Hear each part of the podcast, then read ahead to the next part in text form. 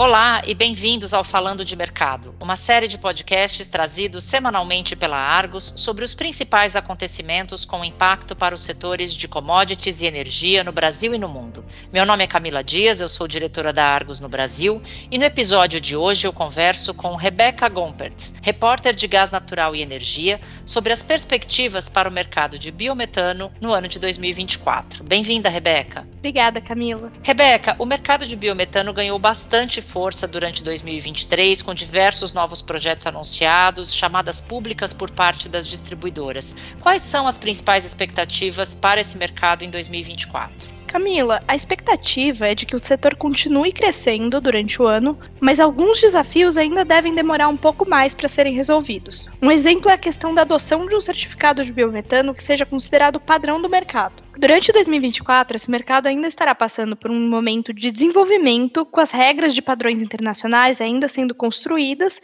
e a demanda interna por biometano se consolidando. Por enquanto, o que a gente espera é continuar vendo diferentes empresas encontrando soluções que correspondem às suas necessidades. Com iniciativas de autocertificação, adoção de regras estaduais e uso de certificados internacionais, como o GasRec, convivendo no mesmo mercado sem a adoção de um padrão. Em alguns anos, o mercado de certificação pode se tornar mais unificado no Brasil, mas por enquanto, o setor de biometano vai recorrer à Política Nacional de Biocombustíveis, o RenovaBio, ao desenvolvimento de um mercado voluntário de carbono e à criação de um mercado regulado que está em discussão no Congresso. Muito interessante isso, Rebeca. E a questão dos certificados rodeia toda a discussão do atributo de sustentabilidade que o biometano pode trazer ao substituir o gás natural, que também se traduziria em um prêmio de preço. Pensando nisso, o que, que se pode esperar da oferta e da demanda por biometano no país em 2024?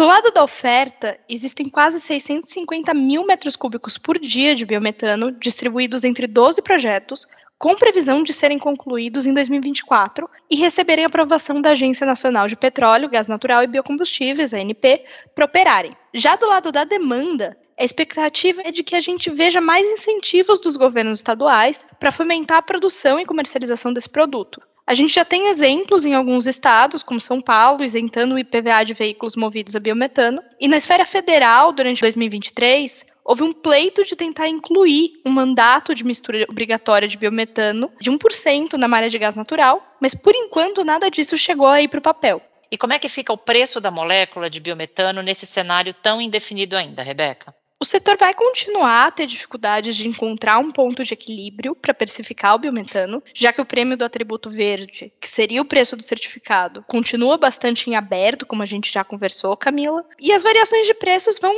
depender da região, do uso final do gás e da necessidade ou não do atributo verde em forma de crédito. Mas a falta de transparência deve continuar a ser um desafio enquanto não existir nenhuma referência para os preços.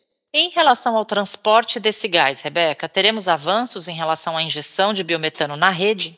O transporte dentro da rede vai continuar sendo uma dificuldade, já que a maior parte das plantas de biometano estão longe das estruturas de distribuição e transporte. Mesmo assim, a gente tem visto uma tendência forte de projetos anunciando a intenção de injetar diretamente nos dutos. Essa é uma das áreas para as quais é provável que os governos estaduais direcionem incentivos durante o ano, aumentando o alcance do biometano. Rebeca, existem acontecimentos de 2023 que devem continuar influenciando o rumo do mercado de ano 2024?